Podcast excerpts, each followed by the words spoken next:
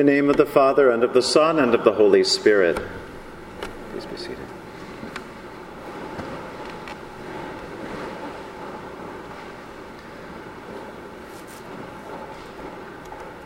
Many of you know that I, I, began my ordained ministry in a small town on the Chesapeake, about 35 miles uh, north of Baltimore, called Havre de Grace.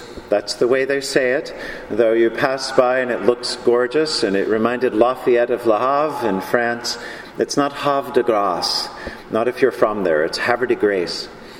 Um, not only being a beautiful town, it is a wonderful, walkable little town right on the water, and most of the churches are right downtown. And so, one of the best times of the year for me was Good Friday as every year at noon on Good Friday, we would have a city-wide Stations of the Cross. And so we would walk from station to station, but each station was a different church. And so rather than particular crosses like we do here during Lent when we, we hang our stations of the cross for that season and we walk them, you know, one, two, three, and so on, um, in Havre de Grace, the, the Catholic Church might be the third station, the Presbyterians might be the fifth, and on and on we would go. And a lot of people would participate. I remember my first year being a little bit shocked and um, surprised that they actually carry a great big cross. Someone had fashioned a cross out of enormous four by fours, which were heavy and so, one by one, people would choose to carry the cross. Um, there was an older woman who was easily in her 80s, but this was her thing. Every year on Good Friday, she liked to carry the cross.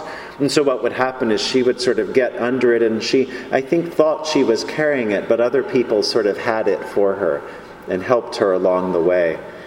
Of course, all the Knights of Columbus guys from the Catholic Church, they would carry it on their own, and it was a very, a very muscular Christianity at work. Um, I had a parishioner who was in a wheelchair, and he would help carry the cross. There was a young Methodist girl who was known around town for all her tattoos and piercings. This was something in the early 90s. And she would help carry the cross. It was a great sight. One at a time, each person would put their hand on the cross, and then others would help to carry the bulk of that cross. And so nobody was ever alone. There was always backup. And if someone got tired or it was too heavy for them, um, then somebody else was there to take over, ready to lend a hand, ready to show support.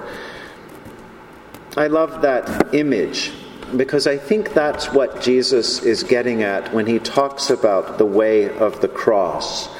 Um, to speak of the way of the cross may seem a very strange thing on the Sunday of Labor Day weekend or also on this Sunday as we move toward an anniversary of September 11th, and people will be feeling many, many feelings around that date. But nevertheless, these are the readings that the church gives us, the readings to look at on this day.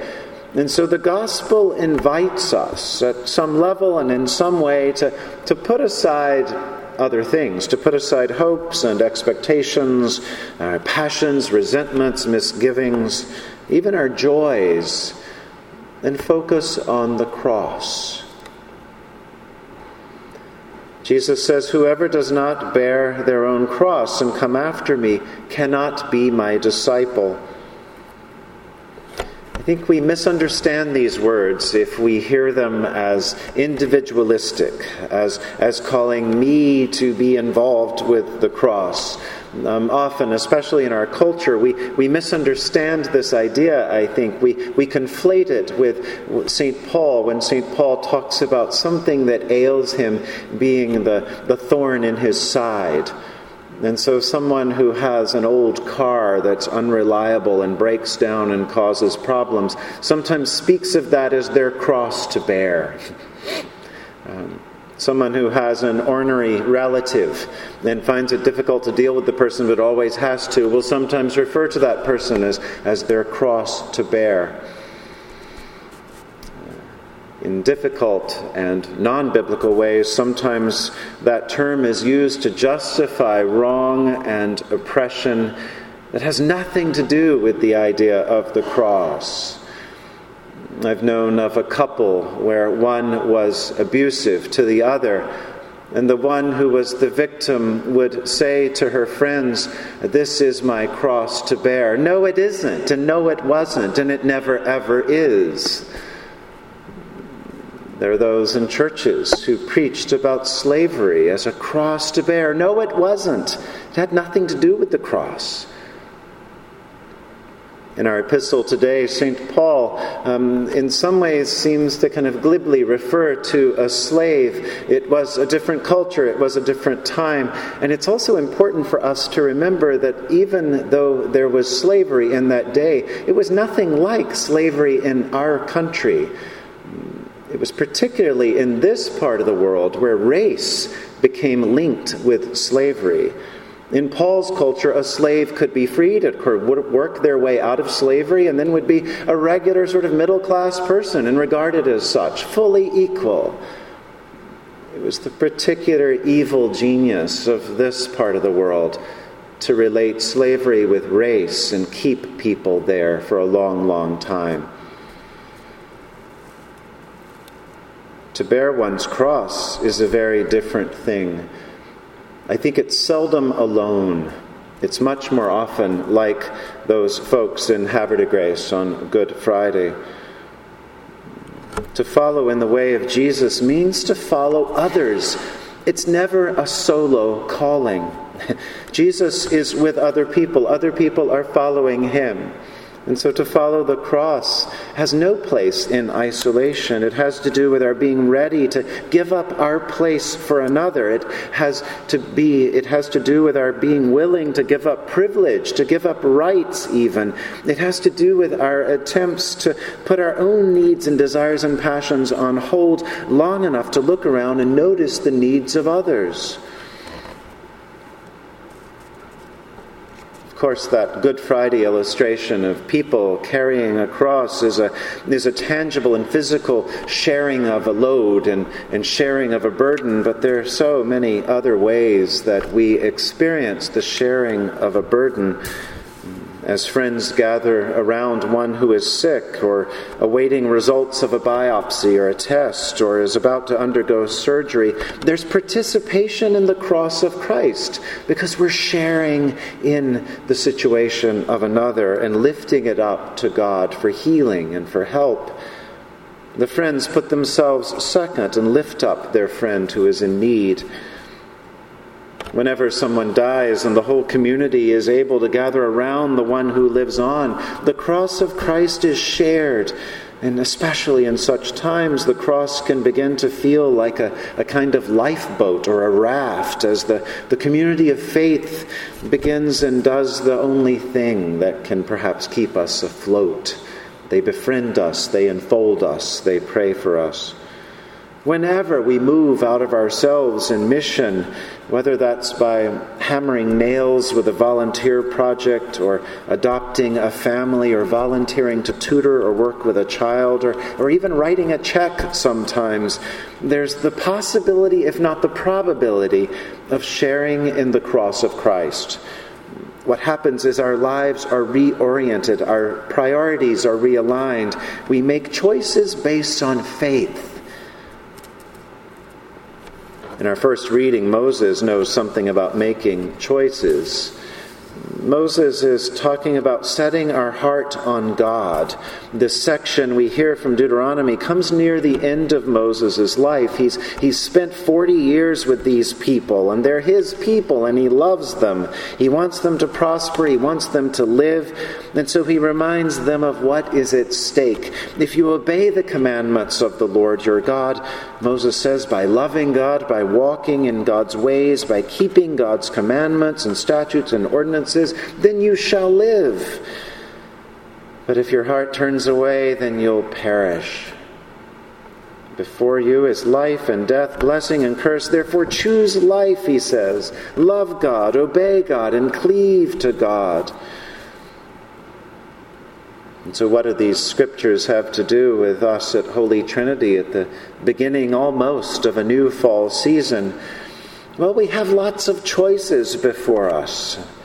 Uh, perhaps if you're visiting or have visited before, you wonder is this church for you? Should you commit here? Should you sign on the dotted line? Should you say out loud that this is your parish, this is your church home? There may be others who are wondering whether this is the time to return home, to come home again. And with apologies to Thomas Wolfe, one can come home again and again and again. Perhaps there are those whose church home is elsewhere, and yet there's something here that tugs on your heart. Well, there's a, a place for you too, at whatever level of involvement or commitment. We want you to feel welcome wherever you come from, whoever you may be. And then there are the loyal troops who are here every time the door is open the faithful, the, the tireless, but tired nonetheless, who are the backbone of this place. You are the saints. You have choices as well. How best to carry the cross into the future? How best to, to share in that burden? How best to help others? How much will it cost? What will it look like? How will we behave and act and live together? Moses puts all this in a contrast of life and death, of blessing and curse. And so, what does it mean for us, for all of us, to keep moving forward into a way of life, of, of health, and of wholeness? I sort of like that we don't have permanent stations of the cross at Holy Trinity. I like that they're here during the season of Lent and then they're put away. But during that season, whether we see them on Sundays only, or whether we come on Fridays and walk and pray the stations, or, or maybe we sneak in during the week and spend time alone with them, there are people in those stations whose stories stay with us if we know those stations, that way of rehearsing that last day as Jesus walks through Jerusalem to Calvary, we remember that there's, there's Simon of Cyrene, there's, there's Veronica, the woman with a veil, there, there's strangers by Jesus' side, eager to support and ready to help and wanting to do something. There's Mary, the mother of Jesus, and Mary Magdalene and others. And so as we walk the stations of the cross and pray them, we find our own place in that story we wonder would we have offered help or would we have run away? And so the stations of the cross are images that are on our walls only briefly, but then they go away. And, and so there's empty space. There's space for us. How do we support the cross of Christ in our own time, in our own way? How do we help others with their burdens and in so doing help lift the load for others? Friends in Christ, this Sunday and in the Sundays to come, I invite you to recommit to Christ, to recommit to walking in the way of the cross. May we pray for each other. May we support each other. May we grow in faith with each other. And may we always walk together in the shadow of the cross of Christ until we see God face to face. In the name of the Father, and of the Son, and of the Holy Spirit. Amen.